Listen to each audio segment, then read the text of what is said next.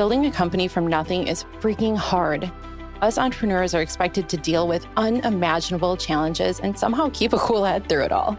This is The Art of Entrepreneurship, and I'm your host, Jackie Hermes. I grew my company, Excelity, from zero to seven figures with no partners and no funding. The Art of Entrepreneurship is a show where we cut through the BS and dig into what it actually takes to start and grow a company. If you give me your time, I promise it won't be wasted. Now let's get to work. Good morning and welcome back to the Art of Entrepreneurship. I do not talk about today's topic a whole lot, so hopefully it's a treat for you to learn about my first company, which honestly, I think I kind of blacked out that entire part of my life because it was a very it was a very difficult time. I was working full time. I had a baby. I think he was about six months old. And by the way, we had that baby in a one bedroom condo with partial walls. You can tell that we really planned to have a baby real rough because you can't close the door if they're crying or doing anything like that. We had two dogs, and then we thought it was a good idea to start a business. It actually was not my idea. My ex husband at the time said that he wanted to go back to school for entrepreneurship because he was so interested in it, and I supported him in that. Well, then he ended up changing his mind and he came home one day, and the conversation in my mind, from what I remember, went like this he was like, I want to start a company instead of getting another degree, and then I'll learn while doing it. And I was like, hmm, okay, you know, that might make sense. I found these cookies on Craigslist and we could make a business out of it. And I was like, wait, what? You found cookies on Craigslist? And then he planned this very well because he was like, and here are the samples that I ordered. And of course, I'm not passing up a cookie. So I tried them and they were extremely delicious. These recipes, it turns out, were actually owned by a woman who had a restaurant in Buffalo, New York. And she was selling the restaurant, but not the cookies because she always kind of thought that there could have been a business made around the cookies, but she couldn't figure it out or she couldn't get it off the ground. So, Derek, my ex husband, flew out to New York and learned how to make them, worked with her. We paid her a few thousand dollars for the recipe. And this kind of start that she had to the business, she had a name, Sweet Monkees, with monkeys with two E's, which is definitely not something that I would have done. But alas, here we are. And a logo that was like cute, this monkey with giant eyes that her son had made. And just like the start that she had to a company. So I'm just going to interrupt this story as I go to share my lessons. Lesson number one is we probably should have thought about and researched a little bit more before we were like, yeah, let's start a company. Being in the food business is not easy and it requires a lot of time. You have to do a lot of research. You have to get a bazillion random licenses for who knows what. And we had no idea about any of that.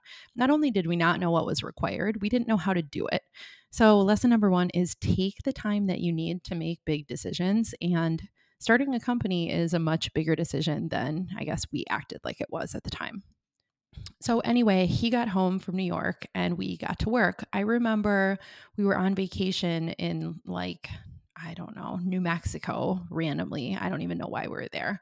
I remember sitting in this Airbnb designing labels in Microsoft Word. No joke. I didn't know how to design, but I did know how to use word art and sending them to Vistaprint to get printed and buying the packaging off of Uline. And I'm telling you that to this day, 13 years later, I still get those freaking gigantic catalogs. How like how do you stop them? If one thing if I get one thing out of recording this podcast and someone DMs me and tells me how to stop getting Uline catalogs, I will be thrilled. And then we went to try to sell them to grocery stores. The stores had a lot of questions that I could not answer. I remember getting up and pitching in front of this local grocery store that has like six different stores, and all of their executives were sitting there asking me questions like, What's their shelf life? What are the competitive products? Who exactly are they for? And I kind of just learned as I went. And by the way, it was terrifying to be pitching these as a brand new entrant into the food industry. We also realized that these stores would only buy a small amount of the cookies at a time. So I'm not saying like 50 bags, I'm saying like 12 to 20 bags. And then we had to actually go there and hand out samples in order to sell them. I ended up hiring my brother as the demo guy to go and hand out these cookies. And one, I don't think he even really liked them that much. They were vegan. He thought being vegan was dumb. You know, when you go vegetarian or vegan and your whole family's like, what, why? You don't want meat? Anyway, I ended up firing him and that was rough. Here's lesson number two, actually. Think hard before you go into business with family. I cannot tell you the stress that two businesses brought into my last marriage. And my brother and I were horrid, so bad at working together, just like we were terrible roommates in college, just like we always fought as kids. We are just not meant to be in that close of proximity. Ryan, my husband, actually works in Excelity, kind of, but we keep the business to certain parameters. We don't talk about business 24 7 and we don't work together super closely. Honestly, he's more our CFO as a favor to me than he is the an employee of the company. And we are working on putting kind of some structure into the business where he would be working with someone else on the financials. And I think that's for the best. Like it's awesome that he has the skill set and I trust him. I know that he's always going to follow through and manage our money appropriately. And at the same time, we don't need to bring squabbling about business into our relationship. Okay, so I need to back up for a second because I didn't talk about the part of producing the cookies. We actually had to make the cookies in a licensed facility. Well, of course you do, but I didn't know that. And that was a hurdle. So not only did we have to find space to rent during off hours, we made the cookies in a wedding cake bakery called Eat Cake at night when they weren't operating. But we had to get licensed with the city. We had to get a blessing from the alderman. Who knew and why? I still don't know to this day.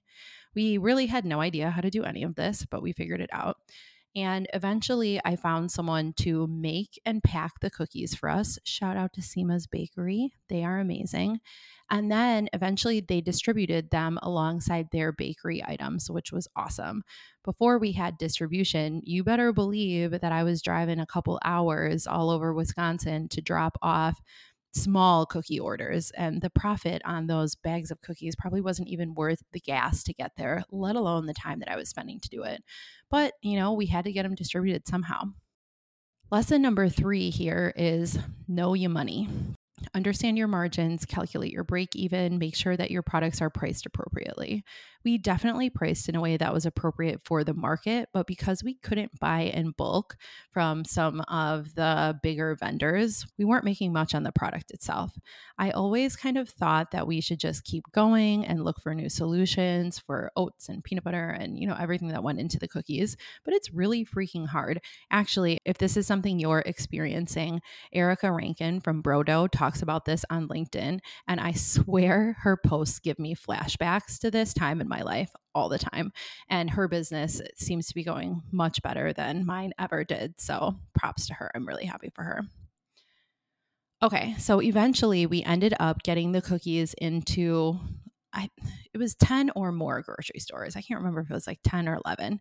And we were selling at farmers markets on the weekend with Ari, my son, who's now 12 in tow. He was a toddler at the time. He's running around asking people to buy cookies, trying to fill up the iced tea that we were sending. He's probably the only reason that we made any money. And by the end of the second year, I was starting Excelity. So that was 10 years ago. And I was just ready to be done with the cookies because, frankly, it was just hard. Selling cookies for $5 a bag, you have to sell a lot of them in order to make money. It is honestly almost easier to sell a professional services package that's $100,000. It takes a lot of time. However, you know, the time that you put in results in, I don't know, tens of thousands of dollars of profit to get tens of thousands of dollars of profit selling cookies for $5 a bag. It's just a lot more work. Okay, the final lesson, number four. The biggest thing that the cookie business taught me is just how to work hard and just how to figure things out. Everything is figure outable. And if you have the willingness to try and to work hard and to research and know what you don't know, then I think you can do it. It made it so much easier to start Excelity, my marketing agency, because I was already in the mindset that this is going to be hard. I'm going to have to bust my butt. I'm going to have to figure out a lot of things as I go. And that's okay because no one really starts a company knowing everything. And it's okay to not know everything. At the end of the day, I am so glad that I had this cookie experience. And frankly, I'm probably missing like tons of different parts of the story. Maybe I'll do another episode when I remember all of that and dig it out of the archives of my mind. But it it was not a perfect experience. It was not the most profitable experience by any means, but it did give me some cash to start Excelity and a whole lot of experience and lessons.